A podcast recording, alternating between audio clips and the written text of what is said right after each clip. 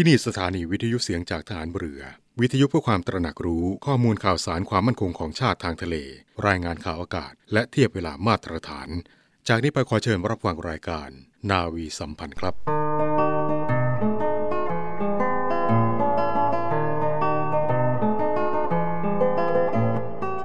ชาติบ้านเมืองประกอบด้วยนานาสถาบัน อันเปรียบได้กับอวัยวะทั้งปวงที่ประกอบกันขึ้นเป็นชีวิตร่างกาย ชีวิตร่างกายดำรงอยู่ได้ เพราะอวัยวะใหญ่น้อยทำงานเป็นปกติพร้อมกันอย่างไร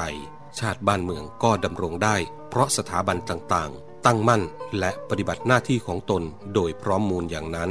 พระบรมราโชวาท พระบาทสมเด็จพระบรมชนากาธิเบศรมหาภูมิพลอดุลยเดชมหาราช บรมนาถบพิตร พระราชทานแก่ทหารบก ทหารเรือ ทหารอากาศ ตำรวจ และอาสาสมัครพลเรือน ในพิธีตรวจพลสวนสนาม ในงานพระราชพิธี รัชดาพิเศษ 8 มิถุนายน 2514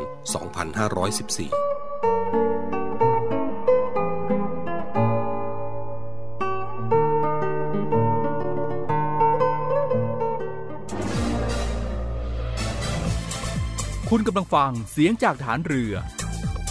ทุกความเคลื่อนไหวในทะเลฟ้าฝั่งรับฟังได้ที่นี่เสียงจากทหารเรือ กับช่วงเวลาของรายการนาวีสัมพันธ์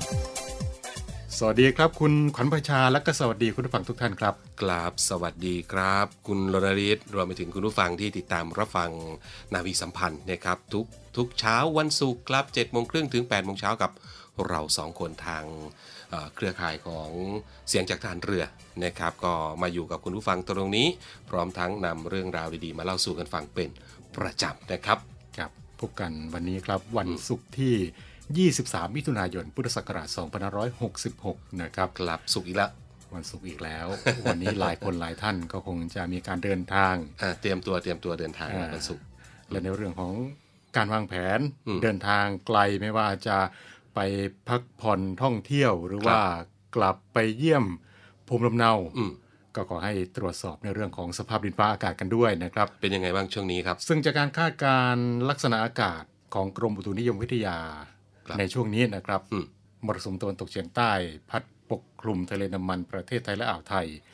ประกอบกับในช่วงนี้ครับ มีหย่อมความกดอากาศต่ำอืมได้ปกคลุมบริเวณประเทศเวียดนามตอนบนและอ่าวตังเกียครับ ก็ครับทำให้ประเทศไทยของเราเนี่ย มีฝนฟ้าขนอง และครับบางพื้นที่นั้นก็มี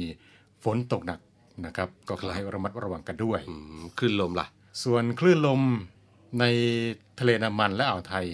ในช่วงนี้ครับมีกำลังปานกลางอ๋อนะครับไม่ไม่ไม่สูงมากมีสูงมากครับ โดยฝั่งทะเลน้ำมันนั้น ทางตอนบนอ่าทะเลก็จะมีคลื่นสูงประมาณ 1-2 เมตรหนึ่งถึงสองเมตรนี่นะไม่สูงมากนะ ไม่สูงมากไม่สูโอ้งมากโหยังพอไหวยังพอไหวอ่ายังพอไหวนะพี่น้องชาวเรือบอกว่า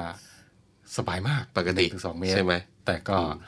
ไม่ควรที่จะไว้วางใจนะอ่าครับอ่าคืบทะเลศอกทะเลครับ ส่วนบริเวณที่มีฝนฟ้าขนองในช่วงนี้คลื่นก็จะมีความสูงมากกว่า 2 เมตรครับ ส่วนตอนล่างนะครับ ทะเลน้ำมันตอนล่างและอ่าวไทยอืมในช่วงนี้ คลื่นก็จะมีความสูงประมาณ 1 เมตรครับ บริเวณที่มีฝนฟ้าขนองก็จะมีความสูงประมาณ 1-2เมตรโอ้นะครัก็บไม่น้อยก็ไม่น้อยนะพี่น้องชาวประมงอาจจะว่าธรรมดาแต่ผมว่าไม่น้อย เพราะฉะนั้นข้อควรระวังเนาะครับในช่วงนี้ก็ขอให้อ่าระวังอันตรายจากฝนที่ตกหนักถึงหนักมาก และฝนที่ตกสะสมครับซึ่งก็อาจจะทำให้เกิดน้ำท่วมฉับพลัน แล้วก็น้ำป่าไหลหลากโดยเฉพาะพื้นที่ลาดเชิงเขาใกล้ทางน้ำไหลผ่านอืมและก็พื้นที่ลุ่ม ส่วนพี่น้องชาวเรือนะบริเวณทะเลดำมัน และก็อ่าวไทยเนี่ย ก็ต้องเดินเรือด้วยความระมัดระวัง และก็หลีกเลี่ยงการเดินเรือในบริเวณที่มีฝนฟ้าขนองนั่นเองนะครับ ก็ยังไงก็ฝากไว้ด้วย อย่าเพิ่งอ่านิ่งนอนใจครับอย่างที่บอกไปแล้ว คืบทะเลศอกก็ทะเลอ่าติดตามรับฟังข่าวสารการพยากรณ์อากาศครับจากกรมอุตุนิยมวิทยาได้นะครับ ผ่านทางเว็บไซต์ www.tmd.go.th ครับหรือว่าสายด่วนของกรมอุตุนิยมวิทยา 1182 หรือว่าจะ รับฟังกันได้เสียงจากทางนี่เรือของเรานี่แหละอ่าอย่างรายการของเราก็จะมี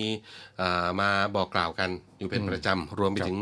อ่าข่าวต้นชั่วโมงใช่ไหมครับข่าวต้นชั่วโมง ทุกๆต้นชั่วโมงถึงอ่า22นาฬิกาถึง4ทุ่มเนี่ยก็จะมีเรื่องราวของข่าวอากาศมาบอกคุณผู้ฟังเป็นประจำนะทุกครับความเคลื่อนไหวในทะเลฟ้าฝั่งอะติดตามรับฟังกันได้ ผ่านทางสถานีวิทยุเสียงจากทหารเรืออะส่วนพี่น้องที่ได้รับความ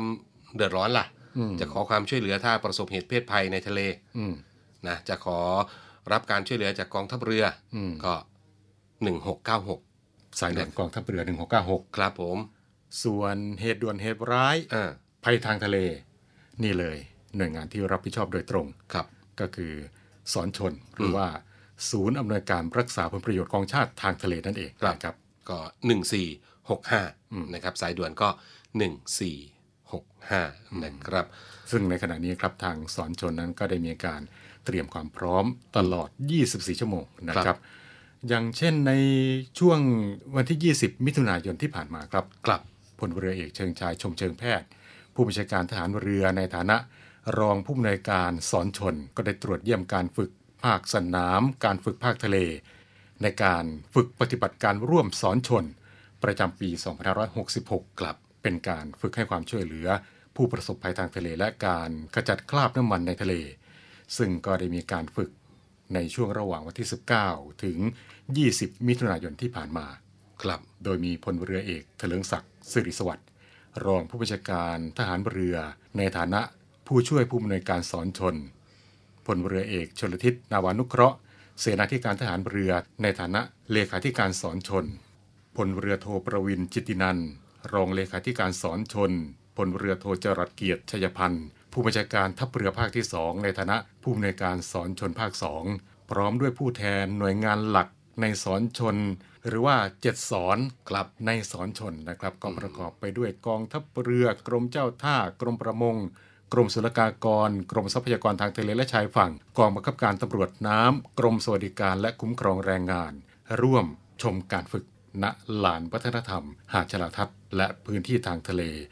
เป็นการฝึกในพื้นที่จังหวัดสงขลานะครับ ครับ ส่วนการปฏิบัติร่วมนะครับการปฏิบัติการร่วมสอนชนประจำปี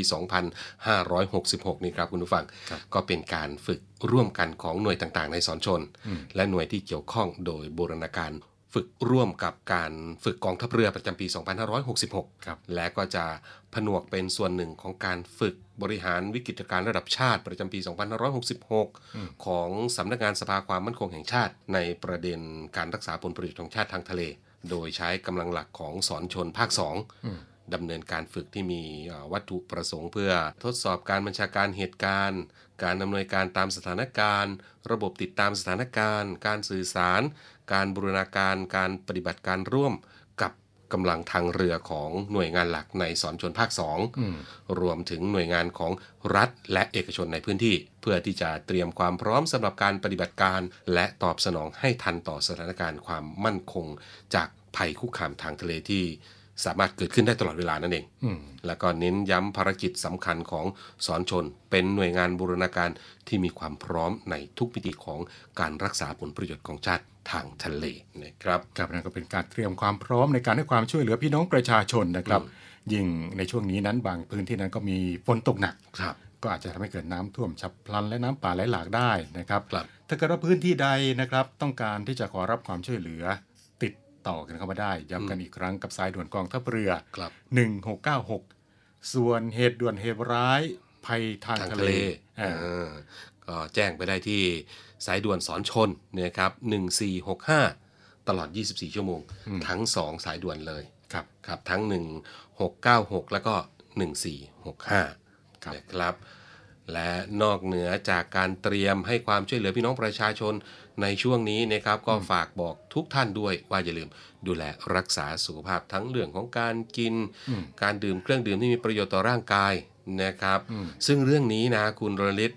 อ่านายแพทย์สุวรรณชัย วัฒนายิ่งเจริญชัยอธิบดีกรมอนามัยเนี่ยท่านได้บอกว่าช่วงหน้าฝนของประเทศไทยเนี่ยจะมีสภาพอากาศที่แปรปรวนครับอาจจะทำให้ร่างกายของคนเราเนี่ยปรับตัวไม่ทัน ภูมิต้านทานอาจจะลดต่ำโดยเฉพาะเด็กผู้สูงวัยและผู้ที่มีโรคประจำตัว ซึ่งเป็นกลุ่มเสี่ยงที่อาจจะติดเชื้อในระบบทางเดินหายใจ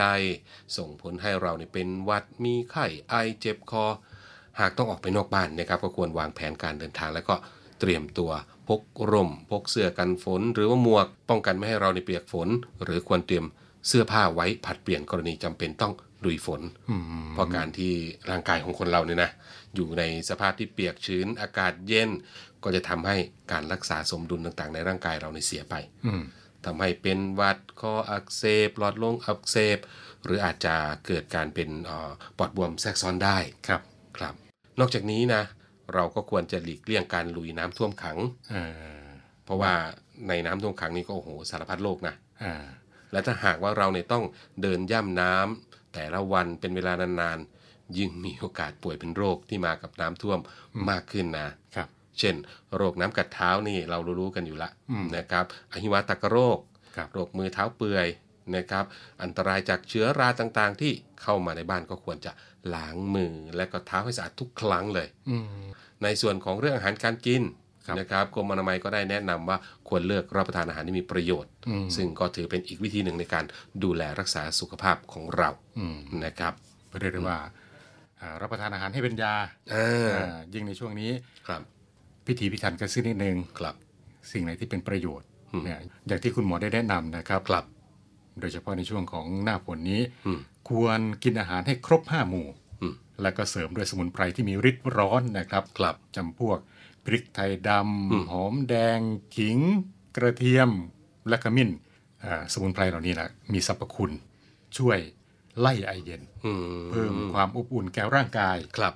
บางคนบางท่าน เพิ่มความอบอุ่นด้วยการดื่มเครื่องดื่มแอลกอฮอล์ไม่ใช่ไม่ความใช่เชื่อที่ผิดนะไม่ใช่อันนั้นไม่ใช่แล้วอ่านะครับ และนอกจากนี้แล้ว ผลไม้ต่างเออๆก็ยังช่วยที่จะเสริมสร้างภูมิคุ้มกันครับให้กับร่างกายได้ด้วยนะครับอืมผลไม้ประเภทที่มีวิตามินซีอืมไม่ว่าจะเป็นส้มฝรั่งมะละกอสตรอเบอรี่ครับมะขามเทศและก็มะขามป้อมอืมก็จะเป็นการช่วยเสริมสร้างภูมิต้านทานให้กับร่างกาย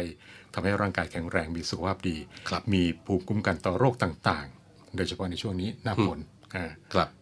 ป้องกันไว้นะครับอืมนอกจากนั้นก็ควรดื่มน้ำมาก ๆด้วยอืมนะสำคคัญรับนะและน้ำนี่ถ้าเป็นไปได้ก็คือดื่มน้ำอุณหภูมิห้อง หรือว่าน้ำอุ่นน้ำอุ่น จะดีที่สุดนะครับเพื่อช่วยรักษาอ่าสมดุลอุณหภูมิในร่างกายของเราเออแล้วก็ช่วยป้องกันการสูญเสียน้ำจากเหงื่อและปัสสาวะที่มากเกินไปนั่นเองอืมนะครับในช่วงนี้หลายพื้นที่ก็มีฝนตกครับ ลงมาแทบจะทุกวันเลยอืมส่วนมากก็จะเป็นฝนในช่วงของเลิกงานนะ ใช่ ก็คือส่วนมากฝนนะก็จะมาก่อนเราจะไปทำงานอืมแล้วก็ตอนเลิกงานอืมรู้เวลาจริงเรียกแบบภาษาเราเราจะเรียกว่าฝนราชการเอายังไงก็ฝากตรวจเช็คกันนิดนึงนะครับ ก่อนออกจากบ้านตรวจเช็คเอ่อเรื่องของสภาพอากาศกันได้ เพื่อเราจะเตรียมตัวรับมือได้ถูก ไม่ว่าจะเป็นพกร่มพกเสื้อกันฝนอืมนะครับ เตรียมไปด้วยนะครับ นี่ก็เป็นเรื่องราวดีๆที่ นำมาบอกเล่ากันในช่วงแรกของรายการในวันนี้ครับครับ ในช่วงนี้เราไปกันที่อีกหนึ่งเรื่องราวที่นำมาบอกเล่ากันที่นำมาฝากกันเป็นประจำทุกเช้าวันศุกร์กันนะครับ กับเรื่องราวดีๆ จากกองอนุสาสนาจารย์ กรมยุทธศึกษาทหารเรือธรรมะใต้ร่มประดูนั่นเองนะครับวันนี้ครับพันจ่าเอกสุภชัยเหลือสืบชาติ มีเรื่องราวอะไรมาบอกเล่ากัน ไปติดตามรับฟังกันเลยครับกลับครับ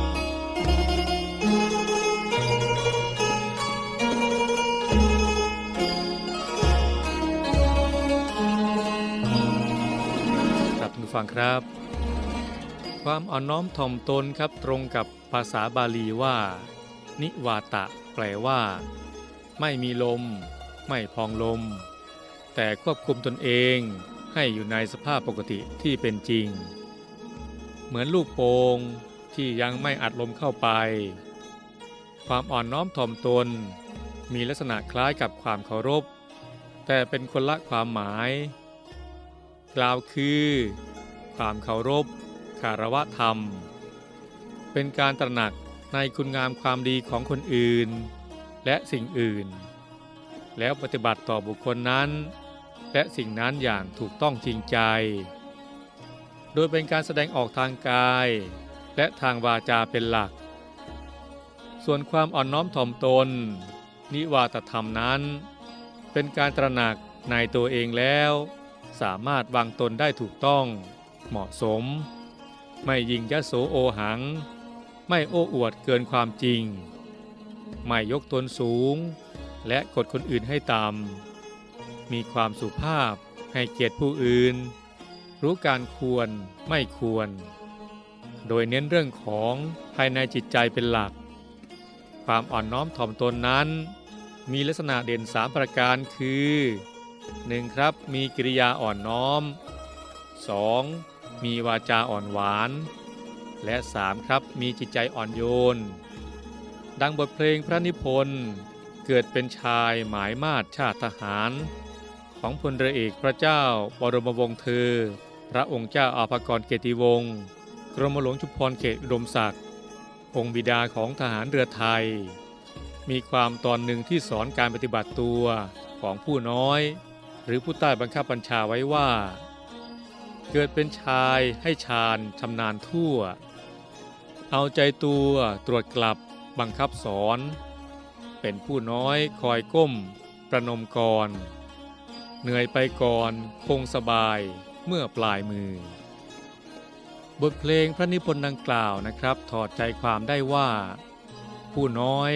หรือผู้อยู่ใต้ปกครองนั้น จะต้องมีสัมมาคารวะ และมีความถ่อมตน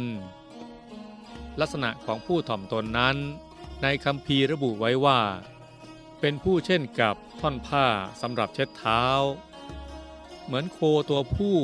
ที่มีเขาหักแล้ว และงูพิษที่ถูกถอนเขี้ยวแล้ว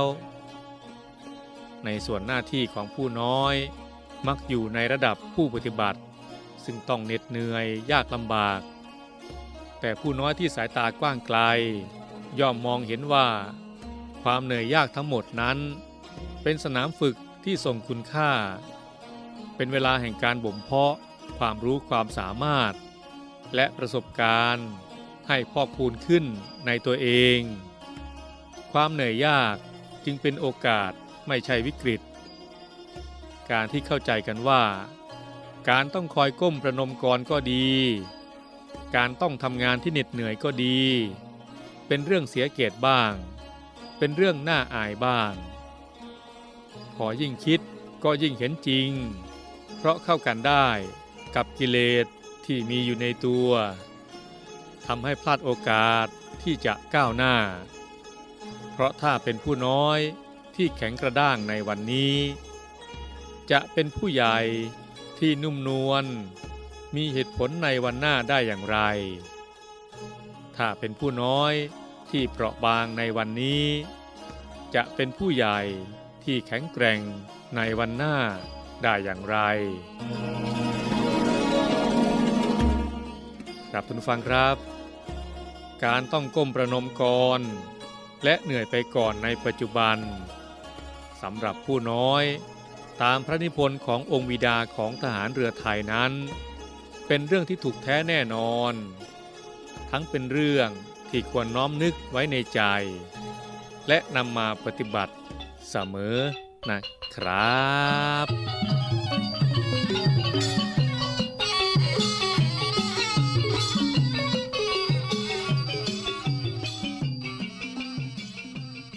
การออกไปเที่ยวคือการออกไปรับสิ่งดีๆ แต่วันนี้เราอยากชวนคุณเปลี่ยนมาเที่ยวเชิงอนุรักษ์ การเที่ยวที่คุณจะได้เป็นทั้งผู้รับและผู้ให้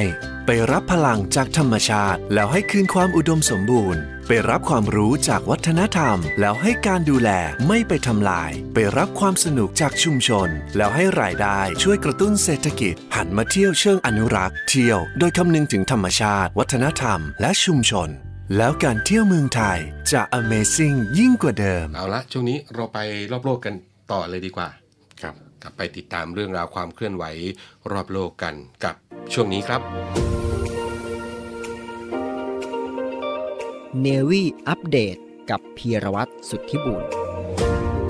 สวัสดีครับคุณผู้ฟังครับอยู่กับผมพีรวัตรสุทธิบุญครับ วันนี้ยังคงมีเรื่องราวเหตุการณ์ข่าวสารต่างๆ ที่เกิดขึ้นในรอบโลกของเรามาฝากคุณผู้ฟังให้ได้รับฟังกันอีกเช่นเคยครับข่าวแรกข่าวนี้ครับ ไปกันที่ประเทศแคนาดาครับคุณผู้ฟังต้องบอกว่าล่าสุดเองนั้น แคนาดาก็ได้มีการประกาศให้คนไทยสามารถเข้าแคนาดาได้ โดยที่ไม่ต้องขอวีซ่า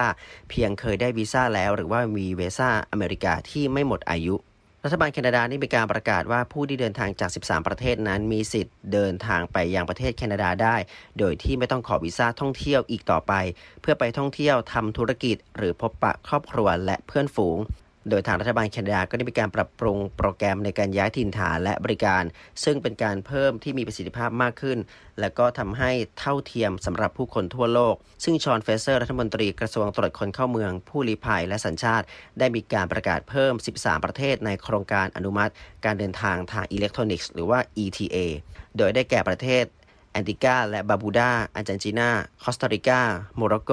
ปานามา ฟิลิปปินส์เซนต์คิตส์และเนวิส เซนต์ลูเซีย เซนต์วินเซนต์และเกรนาดีนส์ เซเชลส์ตรินิแดดแอนด์โตเบโกอุรุกวัย รวมไปถึงประเทศไทย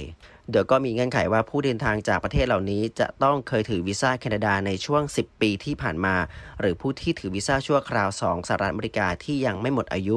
จึงจะสามารถยื่นขอ ETA แทนวีซ่าได้ โดยเริ่มมีผลตั้งแต่วันนี้เป็นต้นไป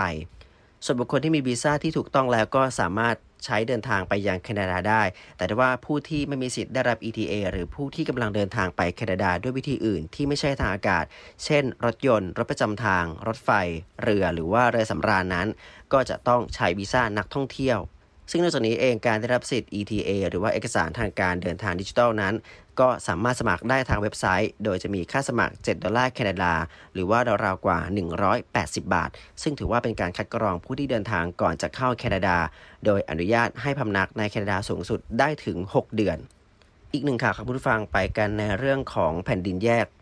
เดอะไรเตอร์สก็ได้มีการรายงานเกี่ยวกับกระแสวิตกในนครเทียนจินทางตอนเหนือของประเทศจีน หลังจากที่เกิดรอยแตกขนาดใหญ่บนถนนในเขตจินนาน ในช่วงไม่กี่วันที่ผ่านมา ก็ส่งผลให้ประชาชนเกือบ 4,000 คนนั้น ที่พักอาศัยอยู่ในอพาร์ตเมนต์สูง 25 ชั้น อย่างน้อย 3 แห่ง ต้องอพยพไปยังโรงแรมหรือในพื้นที่ใกล้เคียงทางการนครท้องถิ่นของเทียนจินก็ได้มีการระบุไว้ว่าเหตุการณ์ดังกล่าวนี้ เป็นธรณีพิบัติฉับพลัน ในขณะที่ผู้เชี่ยวชาญด้านธรณีวิทยากล่าวว่า เป็นสถานการณ์ที่เกิดขึ้นได้ยากมาก และรอยแยกเหล่านี้นั้นอาจเป็นผลมาจากโพรงใต้ดินที่มีความลึกกว่า 1,300 เมตร ซึ่งเบื้องต้นก็ยังไม่สามารถปฏิเสธได้ว่าการขุดเจาะพลังงานความร้อนใต้พิภพส่งผลให้เกิดการสูญเสียดินและสุดตัวของดินในพื้นที่ แต่มีรายงานระบุว่าอาคารสูงที่หันหน้าไปทางถนน ได้รับผลกระทบในระดับที่แตกต่างกัน จากภาพบนสื่อสังคมออนไลน์ก็มีการเผยให้เห็นว่ามีรอยแยก รอยโก่งงอ และก็ความบิดเบี้ยว ในขณะเดียวกันนั้นก็มีภาพถ่ายจากกระเบื้องบุผนังจากอาคารหลายแห่งนั้น พังทลายแตกกระจายอยู่บนพื้นซึ่งเหตุการณ์ดังกล่าวนี้ก็ถือว่าเพิ่มความกังวลต่อความปลอดภัยของอาคารในจีน ซึ่งรัฐบาลก็ได้มีการบังคับใช้กฎหมาย และก็นโยบายที่เข้มงวดมากยิ่งขึ้นรวมไปถึงมีบทลงโทษอย่างหนักสำหรับการจัดการที่ละหลวม นอกจากนี้ครับคุณผู้ฟังก็ยังมีการประชุมระดับสูงหลายครั้ง เกี่ยวกับการเตรียมในด้านของธรณีวิทยา และการรับมือกับภัยพิบัติที่อาจจะเกิดขึ้นได้อีกหนึ่งข่าวครับ เป็นในเรื่องของจระเข้ครับคุณผู้ฟัง ซึ่งออสเตรเลียเองก็ได้มีการฉลองวันเกิดแคสเซียสที่เป็นจระเข้ยักษ์ใหญ่ที่สุดในโลก โดยมีอายุกว่า 120 ปี UPI ได้มีการรายงานกระแสฮือฮาในออสเตรเลียหลังจากที่สวนสัตว์ Marineland Crocodile Park บนเกาะกรีนไอแลนด์ในเขต เบริฟของรัฐควีนส์แลนด์ได้มีการฉลองวันเกิดให้กับแคสเซียสจระเข้ยักษ์ที่คาดว่ามีอายุมากถึง 120 ปี โดยรายงานมีการระบุว่าแคสเซียสนั้นเป็นจระเข้ในสวนสัตว์ที่มีขนาดใหญ่ที่สุดของโลก โดย Guinness World Records ให้ความยาวไว้ที่ 5.48 เมตร โดยถูกทีมนักวิทยาศาสตร์จับได้ในแม่น้ำฟินนิสส์รัฐนอร์เทิร์นเทร์ริทอรีเมื่อปี 2527 หรือว่า 39 ปีที่แล้ว หลังจากที่ถูกกล่าวหาว่าอยู่เบื้องหลังการตายของวัวเป็นจำนวนมากในพื้นที่ซึ่งปัจจุบันแคสเซียสเองนั้นก็ได้มาพักอาศัยอยู่ในสวนสัตว์ Marineland Crocodile Park โดยนายทูกี้สกอตปู่ของนายจอร์ดเครกที่เป็นผู้ซื้อแคสเซียสแล้วก็ย้ายจระเข้ยักษ์เข้ามาที่เกาะกรีนในปี 2530 ซึ่งการประเมินของนักวิจัยก็ได้มีการลงความเห็นไว้ว่าแคสเซียสนั้นมีอายุมากถึง 120 ปี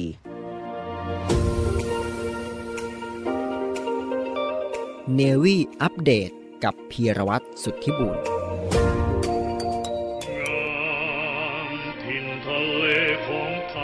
กองทัพเรือ ร่วมกับสภากาชาติไทยกำหนดจัดการแสดงกาชาติคอนเสิร์ต ครั้งที่ 49 เฉลิมพระเกียรติ องค์บิดาของทหารเรือไทย แสงทิพย์แห่งอาภากร เสียงทิพย์จากราชนาวี ในวันที่ 27 และ 28 มิถุนายน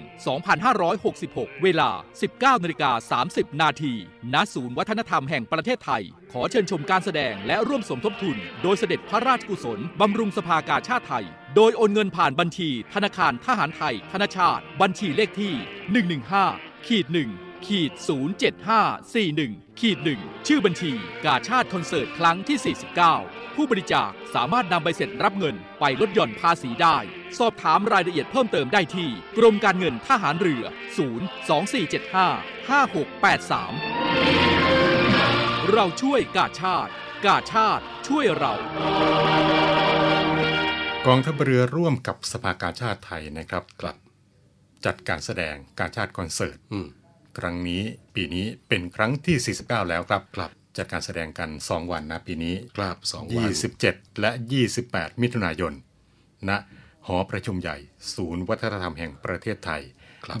27 มิถุนายนนั้น รอบประชาชนทั่วไปครับ แล้วก็ 28 มิถุนายน รอบเสด็จพระราชดำเนินนะครับ การจัดการแสดงในครั้งนี้ก็ครับ เปิดโอกาสให้กับพี่น้องประชาชนทั่วไป สามารถมีส่วนร่วมในการที่จะร่วมบริจาคบำรุงสภากาชาติไทยกับกองทัพเรือนะครับครับโดยคุณผู้ฟังนั้นก็สามารถที่จะร่วมบริจาคได้ โดยสามารถบริจาคเงินนะครับโดยเสด็จพระราชกุศลบำรุงสภากาชาติไทยเนี่ยไม่หักค่าใช้จ่ายนะ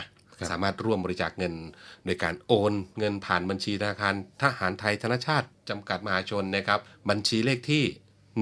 115ขีด1ขีด 07541ขีด1และบัญชีธนาคารกรุงไทยอืมหมายเลขบัญชี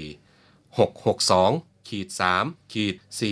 439 60ขีด9ส่วนชื่อบัญชีก็เหมือนกันทั้ง 2 ธนาคารเลย นั่นก็คือกาชาติคอนเสิร์ตครั้งที่ 49 นั่นเองครับแล้วก็รบกวนท่านเนี่ยส่งสำเนาใบโอนไปที่กรมการเงินทหารเรืออที่หมายเลขโทรสารนะครับ 024755557 หรือจะเป็น ID Line ก็ได้ ID Line ก็ F I N N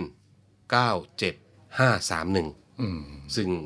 เอ่อท่านที่บริจาคเนี่ยสามารถนำไปเสร็จไปลดหย่อนภาษีได้ 2 เท่านะคุณรณิตครับ นอกจากจะได้บุญได้กุศลแล้วก็ยังสามารถลดภาษีได้ด้วยถูกสอต้องงเท่าเลยสองเท่านะครับอ่าอะก็ขอเชิญชวนผู้มีจิตศรัทธานะครับ ร่วมบริจาคเงินโดยเสด็จพระราชกุศลบำรุงสภากาชาติไทยด้วยกัน นะครับครับสอบถามรายละเอียดเพิ่มเติมกันเข้าไปได้ผ่านทางหมายเลขโทรศัพท์ 024755683 นะครับหลักก็โทรไปสอบถามรายละเอียดกันได้นะครับอ่ามาถึงช่วงท้ายรายการกันแล้วแหละอะก่อนจากมีกันอะไรในวันนี้ก็มีข่าวฝากมาจากหอประชุมกองทัพเรือ อ๋อ ข่าวที่เชิญเอ่อเชิญชวนล่องเรือไหว้พระอืมอังสนาพาสุขใจ พร้อมชมวิถีไทยมอญนั่นเองอืมที่เกาะเกร็ดเนาะ ในวันเสาร์ที่ 1 กรกฎาคม 2566 นะครับ ระหว่างเวลา9นาฬิกาถึง 16นาฬิกา30 นาที ท่านที่สนใจก็โทรไปสอบถามรายละเอียดกันครับนะครับ ที่หมายเลขโทรศัพท์ 02 475 5415 ย้ำกันอีกครั้งหมายเลขโทรศัพท์ 062 798 9993 นะครับครับและนี่ก็เป็นเรื่องราวที่นำมาบอกเล่ากับคุณผู้ฟังกับครับช่วงเวลาของ รายการนาวีสัมพันธ์ในวันนี้นะครับครับ มาถึงตรงนี้เวลาของรายการหมดลงแล้วนะครับ ในช่วงนี้ก็อย่าลืมดูแลรักษาสุขภาพร่างกายกันด้วยนะครับครับวันนี้เราสองคนคงต้องลาแล้วนะครับพบกับเราได้ใหม่ทุกวันศุกร์นะส่วนนาวีสัมพันธ์นี่มาอยู่กับคุณผู้ฟังทุกๆวันครับ7จ็ดโมงครึ่งถึง8ปดโมงเช้านะครับวันนี้เราสองคนลาไปก่อนโชคดีมีความสุขทุก ๆ ท่าน สวัสดีครับลำเรือแล่นไปใจ ผูกพันใจร้อยใจรัก